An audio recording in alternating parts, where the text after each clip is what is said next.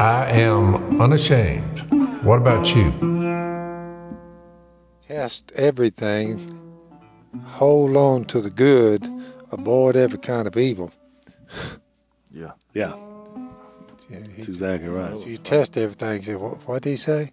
He said, well, he said if we go over, it, you- you're like, "Mm, no, I don't think so. Yeah, that's a that's a, a simpler way of putting that. That is look into the mirror every once in a while and see what's looking back, Yep. which is what you need to do. So a, a lot of uh, which we're going to get to um, our text in Luke twenty, maybe. Um, it, de- it seems to depend on Jase, but I did want to ask you one thing, Dad, because we we started the last podcast talking about the hunt that led us down a. We hunted a whole nother. Well, you've heard that saying where you chase a rabbit, which means you go off on a tangent. Yeah, I chased some wood ducks, you chased some wood ducks. which by Well, the it did way, lead to a really interesting discussion in the last. by the way, nine drakes really, and one hen. Wood duck, beautiful bird. The mo- I would say They were. evidence. I, so the- I have a duck question about that because this is anecdotal. I couldn't give you an exact number, but I would say over all the years that I've hunted and all the wood ducks we've harvested, I would say eighty plus percent of the ducks we kill are drakes, and not on purpose. It's just that's what seems to be mostly random. Why is that? Do you think? Because that's not the, necessarily the case with their. Now we try to shoot mallard drakes and you know, there's kind of with the others, but we're not trying to shoot woody drakes. But why is it that? Wouldn't you say that's about right? Eighty percent probably what you kill are drakes. I, have you ever seen a hunt where you have ten uh, woodies and eight of them are hens? Never. I've never that seen. That is true. I've actually never thought about that. Well, we kill way more drakes. They're, they're, that's what's flying Somebody around more. told me they knew the reason for that, but I can't remember what it was. Maybe they're just don't, the hens don't fly as much as the drakes do, or something. I don't know. There must. There's got to be a reason. But it's I would mostly say drakes. maybe that in the duck world, maybe the hen is smarter than the drake. Well, now that could be. And some people may claim that in the human world. I will say this: we've said this before, but just in case you don't know, because there's a lot of non-duck hunters, drakes in the duck world are the more beautiful, and g- they're trying to impress the the the hens are typically drab, Yep. And well, the hen because the and camouflage, because while they're nesting, they're vulnerable. right, exactly. So it has a lot to do with reproduction and all that, I don't know. it but does. probably attraction too, wouldn't you think? I mean, I think it's all about keeping them camouflaged during the nesting process, Okay, which is why sense. they're brown. They're always cut. They look like the grass that they're raising in. and the drakes will always They have the more nest in hollow trees, that they can fly into very fast. wide open. I'll tell you another fascinating thing that you have to wrap your head around. In the duck world, the females do all the talking. Correct. The drake says one thing. Yeah, or even the woody drake ha- makes a little. That's right. psst, psst, not very loud. Yep. But when he does speak, he wants everybody to stop what they're doing and notice. notice him. That's right.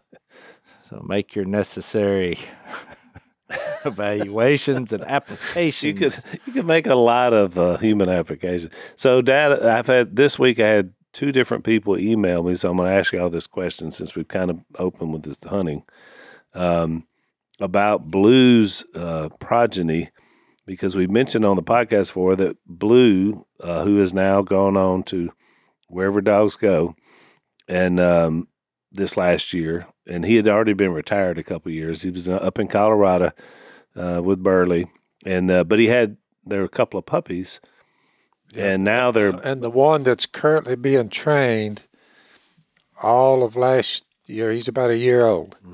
So the dog. his name is Deuce. Dog trainer said he is a dog, a good one. And he said, he said, I named him Deuce. Yeah, because he's blue Deuce, too. Deuce and blue. So Deuce, Now is he a black or a yellow? Because I noticed the, he's a he's a black. the female was a yellow. Yep. She's a Sounds yellow. like Phil, you may have some attachment issues. I've noticed that you keep naming dogs the same name as the ones that passed on before. yeah, like Bobo. That's And, being appreciated, the appreciation of their past exploits. That's true. And the older you get, you may just think Now the females, maybe that is the answer to the question that everyone is thinking right now because we're talking about the afterlife. so Jase, the Do, fe- do dogs go to heaven? well, that's right. The movie says all dogs go to heaven. Well, they do on Earth because Phil just takes them and they look the same and names them the same thing. So actually, they live on. Always have him. Always have him. So We got the- Bobo. He's about number five, yeah, he's about the fifth one. but but Bobo lives on. He lives on. Uh, the female child, uh, ch- child, the female dog of Blue, they named Yappy Yappy Yappy. I guess. Well, it's gonna be hard to, you know, I, I know. When he told what me that, I you was, do is how do you'll- call a Yappy Yappy Yappy? 'cause That's when the duck, you know, these these dog trainers, oh, they, you know, they they come up with these systems on how to train a dog, and one of the things they do that I don't like is, and I, I'll share with you one thing that made Blue better than most retrievers I've seen. Is they they teach them when you shoot that they're not supposed to break because what if you miss? They don't want their dog out there. But really, if you think about it, what made Blue so good is he was watching. Yeah. Now, train a dog to do that, and you got something. But that that dog, nobody trained him to do that. He was smart. yeah. And he liked to hunt. Well, he just kind of figured it out. He liked. It. He got. He got excited, which is why he was. What Always, I loved about that dog is when you know he. Now, what I hated about him is he had terrible manners and he whined and all that. But I loved it where every once in a while I'd hear a growl and I'd look up and there were some ducks. He was letting you know they're here. they're here. Of course, then he gets so excited he starts whining, and now we're having to blow duck calls to cover up his noise because it's not natural in the world of animals to have a dog howling at at the duck. He's not coming in because he's like, "There's a dog down there wanting to eat me." He's a predator. Yeah. So I find that fascinating because that dog, and, and even if he would jump out, he'd come right back because he didn't. He was always watching. But that's why I've seen him. I would see him like a duck would fall way off. Well, you didn't have to tell him back, or he saw knew. the duck fell. That's why he had such long retreat. Yeah, he saw the duck He fall. went and got him. Uh, that that means if he sees him go down at a quarter of a mile, a dot, we would drive around there, roughly where the duck fell, turn him out of the truck. I said, "Hunt him up, boo," and he'd take off. Uh, many a time, He had a great he'd come back with the duck. So sometime the duck was dead. Sometime he was crippled, had a broke wing or something. But he'd bring him to you and jump in the back of the vehicle. We go on. So the the uh, progeny of blue are not old enough to hunt yet. The question I got was, why haven't the guys been talking about them hunting? We're finishing And I didn't know of, blue is passed on to the uh, heavenly realm. Okay, I think the Almighty probably work him in. uh, dogs are unique. Well, Uh, that brings up a good segue. yeah, So in First John three, to catch up with what we talked about last time, the the afterlife compared to putting all your hopes and dreams in artificial intelligence. Because what's interesting about artificial intelligence, do you know what the biggest fear now is about artificial intelligence? Do y'all know this? What is the biggest fear? that they're gonna weed us out. Yeah, that they're going to destroy us. Yeah. By creating artificial intelligence, people are going to use it in a way that we will destroy ourselves. Right, because they'll get so smart that then they'll take us out. What is my point? Another reason to put your faith and trust in the only human that beat the grave. Hmm. Huh, Well, we just got an answer for everything. You just keep teeing them up, and we're going to knock them out of the park. Jesus looks way better now that we have that fear floating around. That's true. That's called AI anxiety. AI exactly. His stops at intelligence, not not any words added that. Well, they call them something intelligence, Artificial. artificial, not Jesus. Right. Yeah, that's why we want real intelligence. That's the artificial. And what what's is pretty amazing because it really doesn't take deep intelligence, according to Paul, and was it First Corinthians one, to have faith. That's right. I mean, you don't have to be the smartest person in the world No, to understand that Jesus can help you beat the grave. But it makes you one of the smartest people in the world because you got some really high IQ types Yep. that can't embrace it. That's why I'm proud to say I'm not very smart, but I did go to Bible school. That's right. and I met I met a person named Jesus, and boy, he really makes you look smart. Yeah, that's exactly right. Because what other situation or what other knowledge of someone could you have where no matter what comes up, you have you have a solution? I Just mean, think about that. I mean, No matter what anybody any speaks to say, any topic, and they're like, "Well, if you only knew what I went through," I've heard that a thousand times. And I'm gonna say it doesn't matter. Whatever it is, I got the solution. Then they tell me, they say, "Have you ever heard that before?" And I was like, "Nope, never heard it before." But guess what? I know the solution is. That's right. It's true every time. It does. It Come on, try to come up with something that he, any life question. And it's really amazing because, Dad, you said it in the other pod, last podcast that it is written. The Bible still speaks a living, breathing document, which makes it different from any other book that's ever been written. That well because it's about a person. Yeah. It's a love letter. And the one who wrote it, now the spirit of the one who wrote it through people, through men, now lives in you. Yeah. So So that's I made a- 2,000 years later, you can still understand it. It's still relevant. So I made a point during the bonus time about, which probably it'll bother some people, but y'all went through First Thessalonians four, and the point being that we're going to be with the Lord forever. He's coming back, and we're going to be with Him forever. And I made a point that I don't believe He's very far from us now. It, it- that I think that's what caused a lot of problems in our society when people started saying. I think the phrase uh, in the Bible for people who believe this was Epicureans, which, by the way, Thomas Jefferson was an Epicurean. He believed in God, but he believed he was a million miles away, and he didn't necessarily, you know, Yeah. venture into the fair affairs of people. That was his job. Yeah. You know? The modern word was a deist.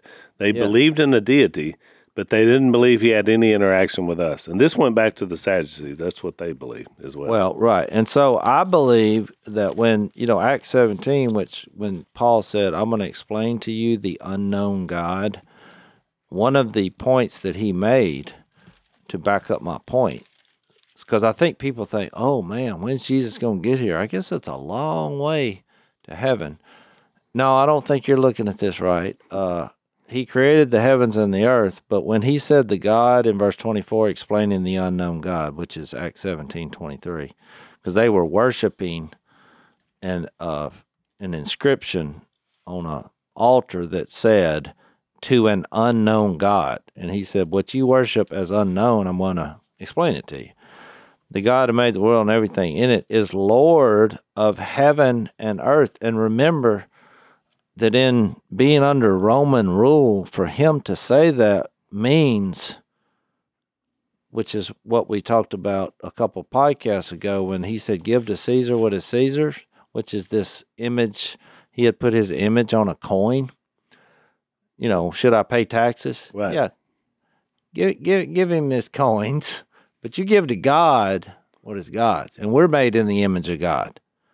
So what was he saying? You give him your life and everything that involves. So think about it. If you were to make an image out of a coin that belonged to God, there would be a picture of us on every coin. Right? Exactly. We're made in the image of God. So you can vote for whoever, but you give your allegiance to God. Exactly right.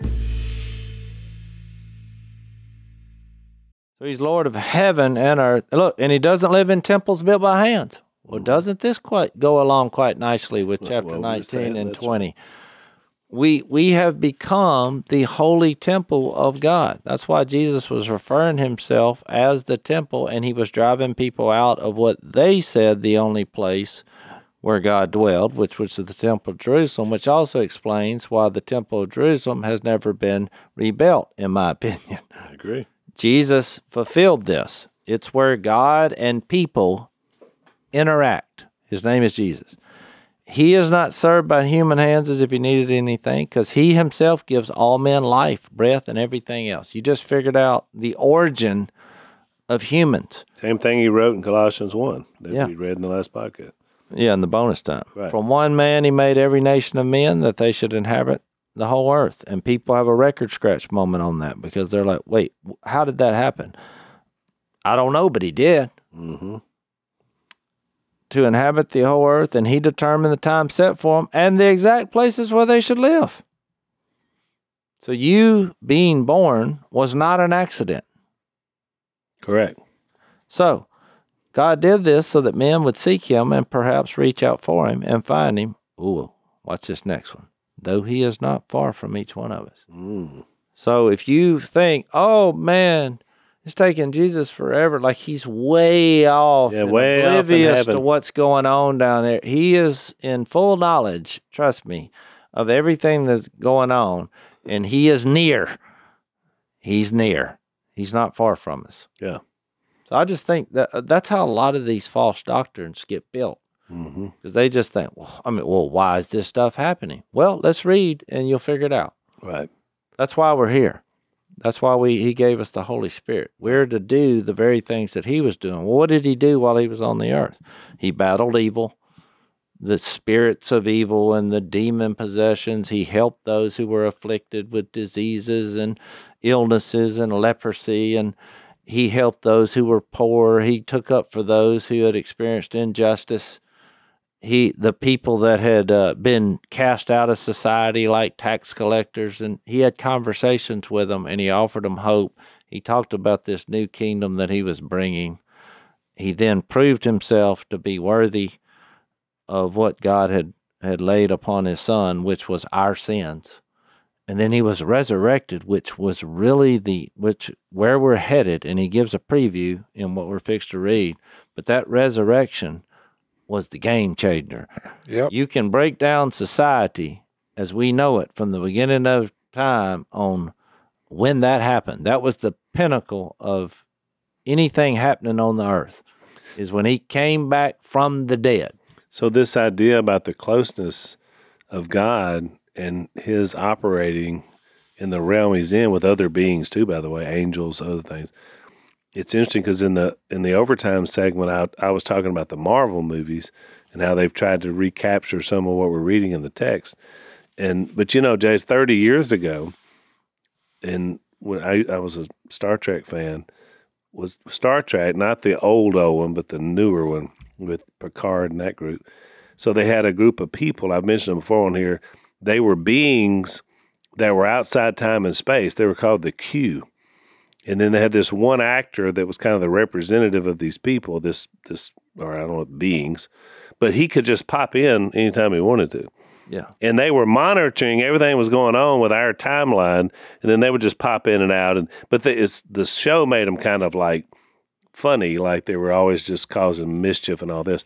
But to to the point again, that was thirty years ago.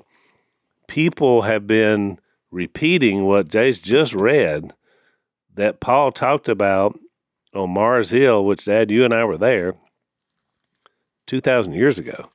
He was talking about this that they're making And I could see, science fiction TV shows about it. I could see gold, silver, stone, all that stuff. Yeah, You just look out across there, it's just a field yeah, of statues. that's right. And, mean- and you remember you looked up over your shoulder, Dad, and there was They the, rule the world. there was the Acropolis up above. Remember? Yeah. And so when he was talking about this, he's looking back over his shoulder, looking up at that. I never will forget that because when I preached the gospel to them,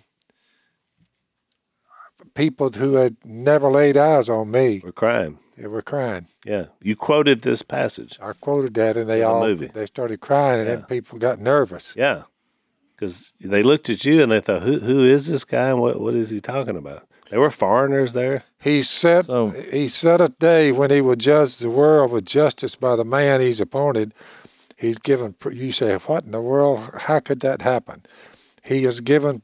He, he has given proof of this to all men by raising him from the dead. Some of them, when they heard that about the resurrection of the dead, some of them sneered, but others said, "We want to hear you some more on this subject."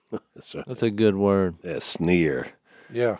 It's one of those words It's that like, are sounds you like sneering at the possibility of being raised That's- imperishable, That's what they were doing. and living forever? That's a good question to ask people. Yeah. Fast, you a sneer? fast forward, Rome, the Roman Empire, and look at the American Empire. Not much difference now. that, Uh, No, very similar. That's So- exactly very similar. I want to say this because we, we, we made this bold statement that no matter what you come up with, Jesus addresses. So I want to read something, and then we'll get to our text. Yep. We're just getting you ready for it because this is so awesome. But in First John 3, which I made a big, huge point about, Jesus' point, I believe, in this illustration in Luke with the Sadducees who didn't believe there was a resurrection Correct. is that what we do in our modern churches, and I think I made this on the bonus time last podcast, but I want to repeat it because I think it's profound. A lot of people in our churches today, they preach the wrath of God, and they talk about hell, and they talk about the afterlife to try to get people to have a relationship with God. And what Jesus does is, by this withering rebuke of the Sadducees, and it was a withering uh, rebuke. In, in Matthew's version of it, they come up with this scenario about, and we'll we'll read it in a second. But when this woman, let's say a woman, was married seven times, and I forgot the the uh, I think it's in Deuteronomy twenty four. They called it a something marriage, Leverite levirate. I guess that means after from Levi. Yeah. Deuteronomy 25, 5, and 6. I was close off the top of my head. I was off one chapter. So 25, Deuteronomy 25. Because in their day, you know, women were not as uh, embraced as they are today. And so basically when her husband died, she couldn't she couldn't there was no means to support for herself. She didn't have a son, especially. She was just in Yeah. bad shape. So one of her kinfolks would marry her. Now, you know, I know that sounds kind of Jerry Springerish like, but that was the rule and that was the law and that's just what you did. That's right. So these Sadducees were trying to make this look stupid because you got to remember they didn't believe in the resurrection. Right. So you have to keep that in mind. This is a stupid illustration Mm. based on something that was written in the law that we already find a little bit weird. Right. And they're because by doing that, they want to make Jesus look stupid. How are you going to answer this? Which we said the bold statement we made is that no matter what you come up with, he's got to answer for it. And he did. They came up with a scenario. Well, what if a woman is married seven times? At the resurrection, who's she going to be married to? Slam dunk, drop the mic. What's he going to say? He has no answer for this. And so we'll read what his response was, and it is a doozy, filled with power and glimpses of what the afterlife is going to be. Probably, But, probably the most insightful passage about the next life that we see. and it's very deep and hard to get your head around because us, as mere humans living on an earth, we're earthlings. It's hard for us to wrap our head around what's going to happen when our bodies are transformed from perishable to imperishable, mortal to immortal, dishonored to glorified. Glorified. That's 1 Corinthians 15. Weak to strong. It's hard for you to visualize that. Just like I made the point that when I was using Phil, because Phil's past has been made into a movie, it would be hard for you, if not impossible, for you to visualize the spiritual transformation that Christ did in your life before you were converted, before you heard of Jesus, before you encountered. Well, you would have never imagined. That's right. So for us, if a guy's telling you exactly, he's like, now here's what's going to exactly happen when you get your new body. Well, this guy, if he knows exactly how it's going to happen and where we're going to go and exactly, well, he, he's he- he's not telling the truth. That's right. But we just have visions of it, and I think it's because the Lord realizes they're never going to figure out all the details. Because how would you know that transformation? How can you know what you could know?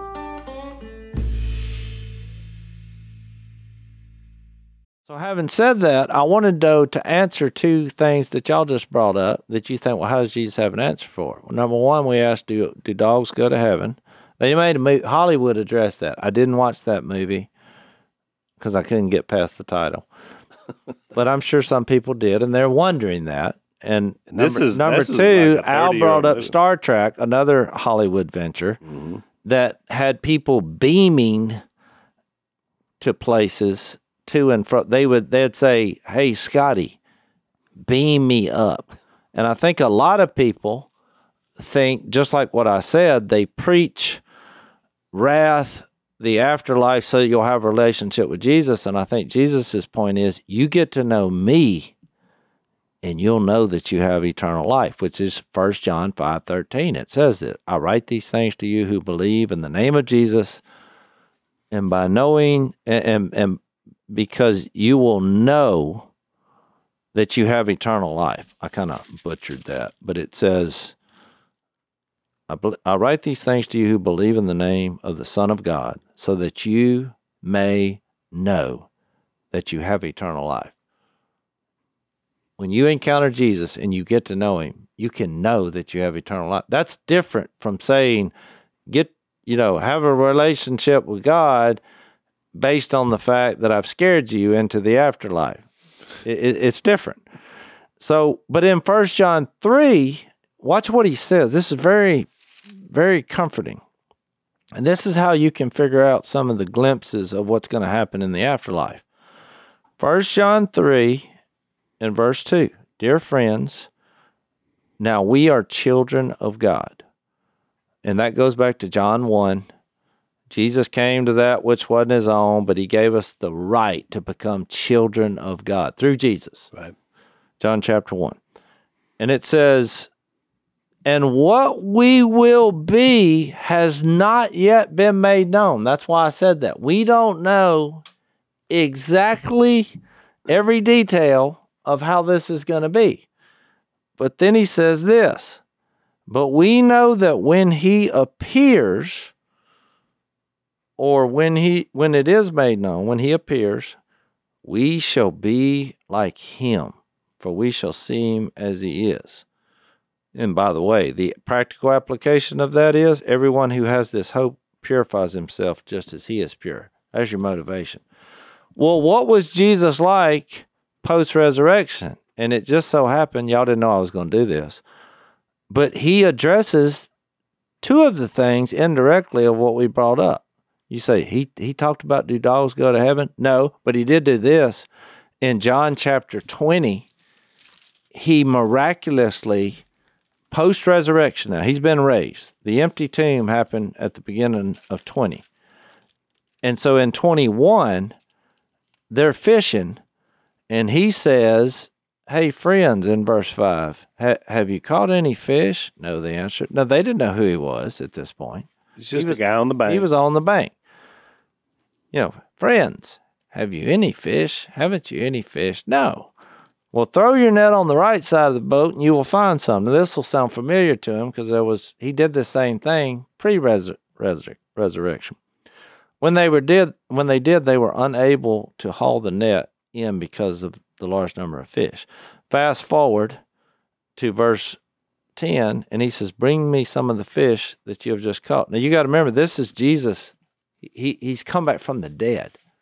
He has a new body. He has experienced what we're looking forward to experiencing. Well, Peter got the 153 fish, and Jesus said in verse 12, I love this come and have breakfast. Come eat with a person who was dead three days ago. Jesus came, took the bread, gave it to him, and did the same with the fish. This was like he now did the with the third time. Now, and, and there was other times though post resurrection when Thomas didn't uh, believe, and he said, "Put your, put your, uh, Hand in my side. yeah, hand in my side." Th- then he said something profound. He said, "You got anything to eat?" Now, so he's eating fish post resurrection. So I know that whatever happens to our new bodies, if we want to eat some fish, because we're going to be like him, I just read it First John three. Sound like to me you're more than welcome to. He did. Your your body will be able to. So are, will there be fish in the this new creation of heaven and earth for those? There could be. I mean, he ate It some. seems more likely than not based on what happened in the 40 day period. And So- Jesus had the ability, days to make his body go back to the way it was maligned on the cross. True. And I'm assuming it didn't just stay like that. Like then he could just make it completely whole. So he had the ability to recreate the spear in the side and the nail holes in the hands, in the wrists, and Yeah. feet upon Exactly. command. So you see my point, because my point is uh, when I read First Thessalonians four and talked about the point of it being not so much being caught up in together with Jesus in the air, which is people make that the point about Yeah. what they call the rapture. The point was you're going to be with the Lord forever. Correct. He said it twice. First Thessalonians four, the last verse, and then First Thessalonians five. He doubles down and says the same thing. And he says it will motivate and change your life so much you will live a different way just knowing that. Exactly. And so I made the point in the bonus time that in Genesis, this whole thing started with God creating the heavens and the earth for us. And then he dwelled with them. Yep. Think temple, like we have been referring to. God is intersecting with human beings. Now, when did it go dreadfully wrong? When when Adam and Eve sinned It's first sin. and we had a separation. And then in, Jesus is introduced in chapter 3 and verse 15. He will crush the evil one through your offspring. I mean, Jesus is coming. It starts off right through there. Fast forward to Revelation 21, and now you see this picture of the church coming out down from heaven and dwelling with God. You don't need any light, He'll be your light. There's no tears. Uh, there's no curse, all the things that that says. It's just crazy that when you talk about the temple where God is meeting people and then Jesus claiming to be the temple and then he's given us post resurrection the Holy Spirit for people to become the holy temple of God on the earth.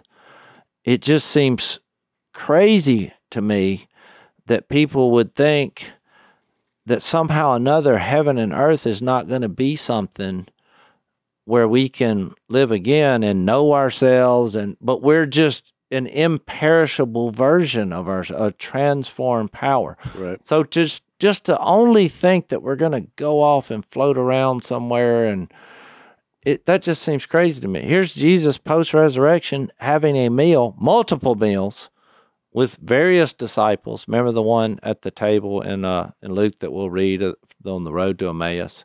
He broke bread and then all of a sudden they recognized he, he's having a meal with people as a resurrected person. Right. but he's also to go back so there's the kind of are dogs going to be in heaven?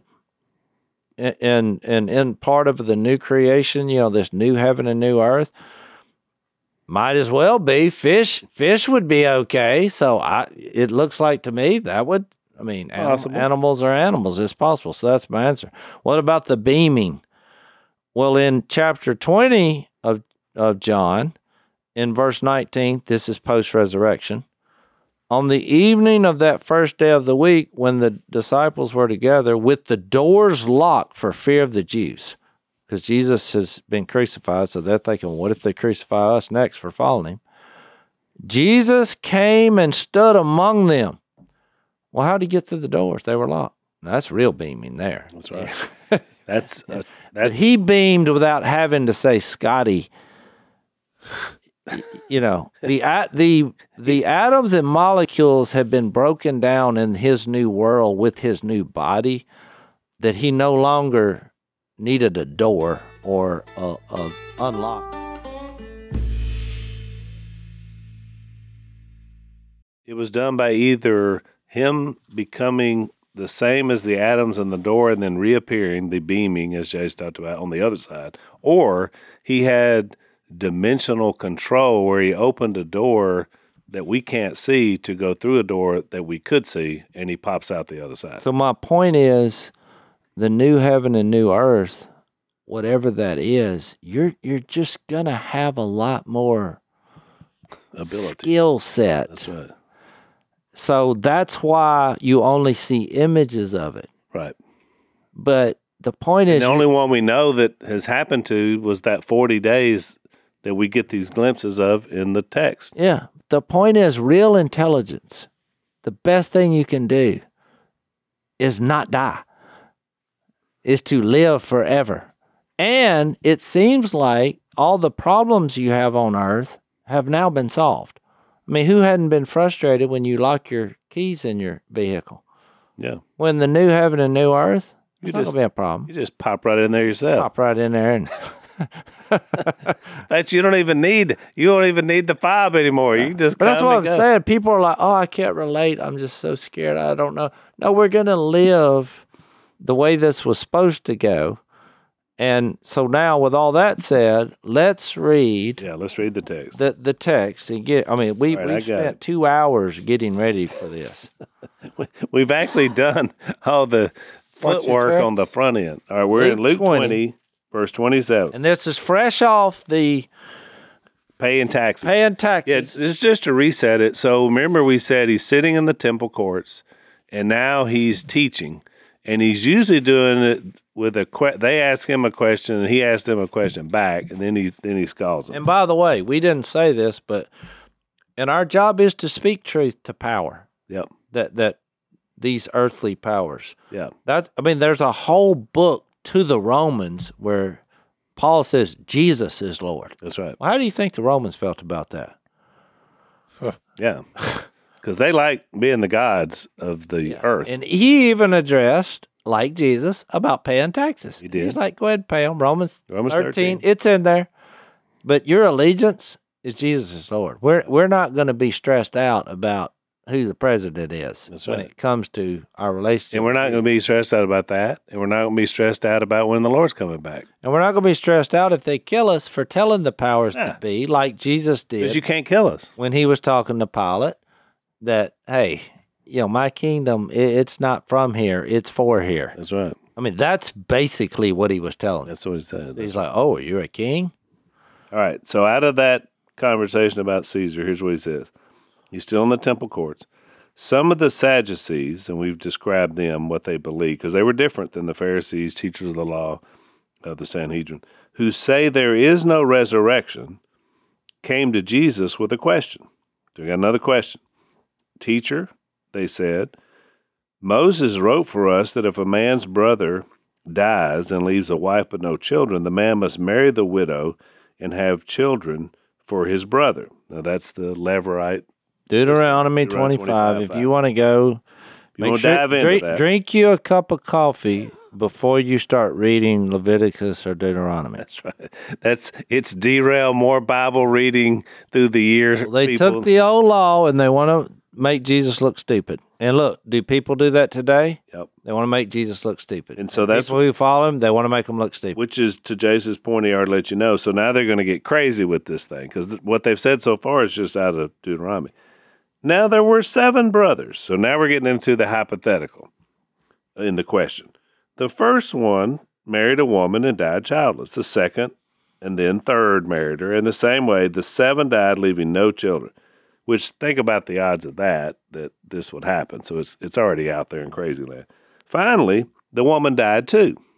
Now here now here's the question. They don't believe in the resurrection. Now then, at the resurrection, which I'll put in parentheses, that we don't believe in, whose wife will she be? Since the seven were married to her. So in their minds, this crazy, convoluted question was the showstopper. Mm-hmm. So here's Jesus' response to these guys. The people of this age marry and are given in marriage, but those who are considered worthy of taking part in that age, talking about the kingdom, forward, whatever happens post resurrection, and in the resurrection from the dead, will neither marry nor be given in marriage. And they can no longer die, for they are like the angels. He didn't say where they were angels, he said they were like the angels, meaning that they don't die. They are God's children, since they are children of the resurrection. But in the account of the bush, even Moses showed that the dead rise, for he calls the Lord the God of Abraham and the God of Isaac and the God of Jacob. Now, these were all people that had died before Moses. He is not the God of the dead, but of the living, for to him all are alive. If you're in him, right? Verse 39 Some of the teachers of the law who did believe in the resurrection responded, Well said, teacher. We're with you. And no one dared to ask him any more questions. so that ended the Q&A portion of this uh, crazy thing. Let's take our last break.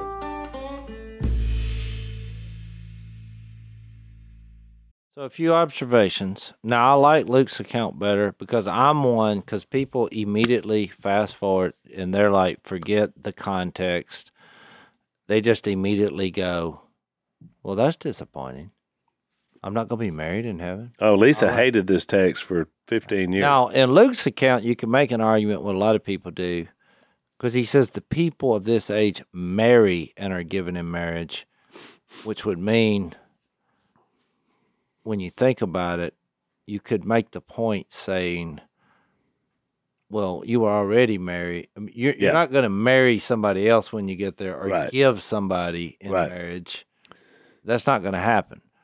Well, what if you were already married? Now, look, I'm just going to say you're thinking way too low, yeah. but I'm going to explain it. And and so then he says, but those who are considered worthy of taking part in the age and in the resurrection from the dead will neither marry nor be given in marriage, for they can no longer die, for they are like the angels. So, if you read Matthew's version, though, which I think we do need to, because there's a couple things he says that can be confusing. So it's in Matthew 22, Yep.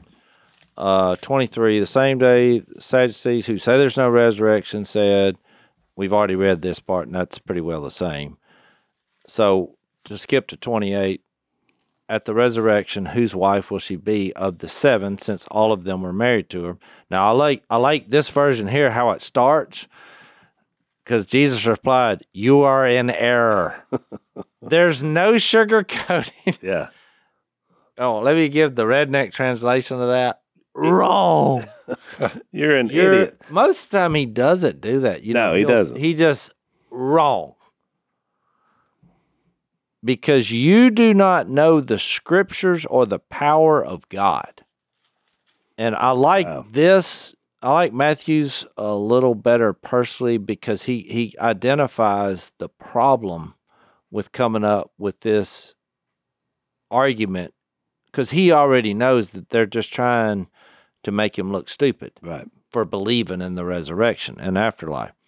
At the resurrection, people will neither marry nor be given in marriage, which uh, that does say the same. Yeah. They will be like the angels in heaven. But about the resurrection of the dead, have you not read what God said to you? Which makes more sense when he said, You don't know the scriptures. Yeah. And we'll talk about the power of God in a second. I am the God of Abraham, the God of Isaac, the God of Jacob. He is not the God of the dead, but of the living. So I'll say this the thing that stands out to me is he uses their names. Yep. And the reason that he chose Exodus and the burning bush and Moses is because the Sadducees only believed in the first five books. That's right. So he picked one of those books and said, You don't know the scriptures of the power of God. Number one, we have a bush that's burning, that's not burning up. How's that happening? Which, if you can make that happen, what's death? And then he said, I am the God. Well, those guys died centuries ago. That's right. And he's talking about them in the present tense. And he wasn't saying a version of them. He- I am the God of them. Yep. Present tense. Well, just wrap your head around that. Right. That means if you have a relationship with God, that's forever. Well, it seems that way. That's right. I am the God. And that's why when you go to Luke, when he said, He is not the God of the dead, but of the living, for to him all are alive. Right. I mean, what an incredible statement here. You enter in a relationship with God, and that that's based on his love. That thing's forever. Right. And you're like, well, yeah, but what if you die? Well, that's his point. So I think I will say this before I get y'all's comments, because I think what bothers people, they're like, oh, there's no sex in heaven. Is that what you're saying? Really? I mean, what a bummer. Well, think about sex on earth. Yeah. It was designed by God. It's awesome. It was designed for an a husband and a wife. He, Jesus doubles down, double downs on that many places. Matthew 19 Right. you know, for this reason I made the male and female, and for this reason a man be united to his wife, the two become one flesh.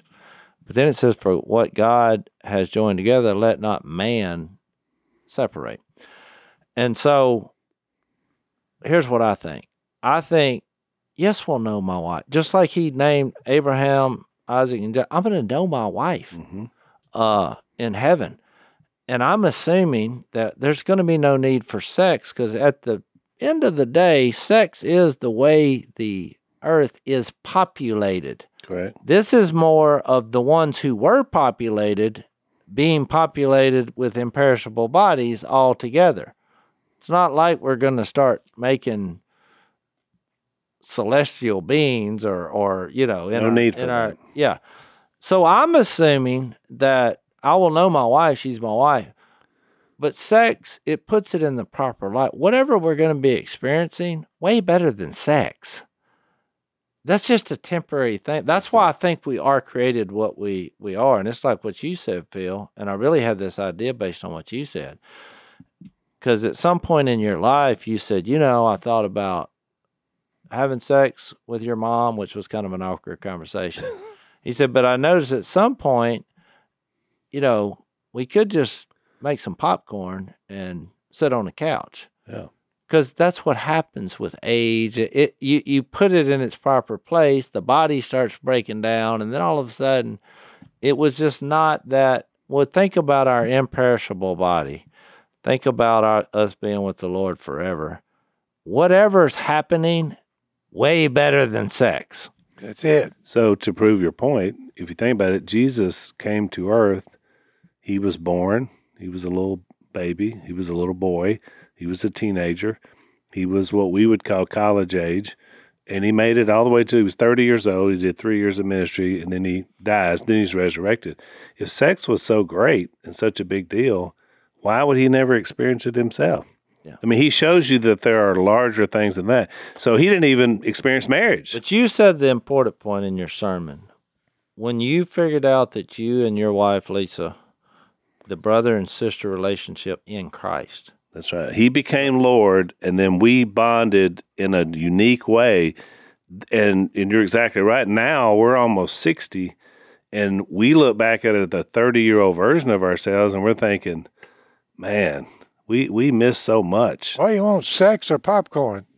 Pop- Popcorn. Yeah, popcorn. But here's my point. You know why I think there's Because that's and that's what I think heaven will be. I agree with you 100. percent You still have the relationship. Look, your wife, the one you spend 50 years with here on earth, or 60 in your case, Dad, is is the person you're connected to at so many different levels. Of course, you're going to be close to them in heaven.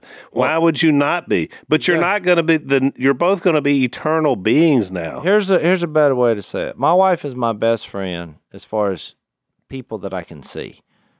But we're both married to Jesus. That's right. Because the church that's coming out of heaven in Revelation 21 is the bride of Christ. Well, who's the who's the groom?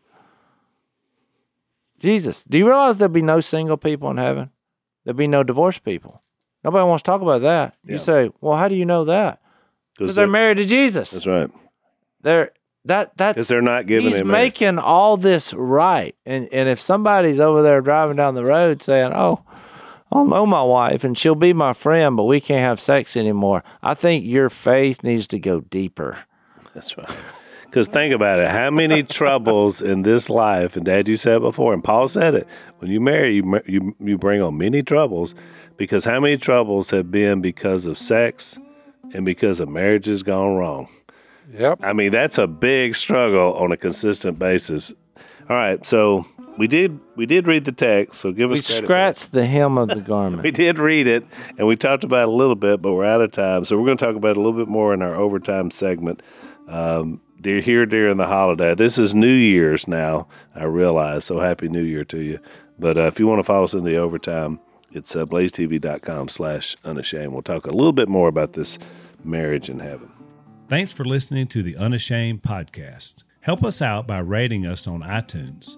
And don't miss an episode by subscribing on YouTube and be sure to click that little bell to get notified about new episodes. And for even more content that you won't get anywhere else, subscribe to Blaze TV at blazetv.com slash unashamed.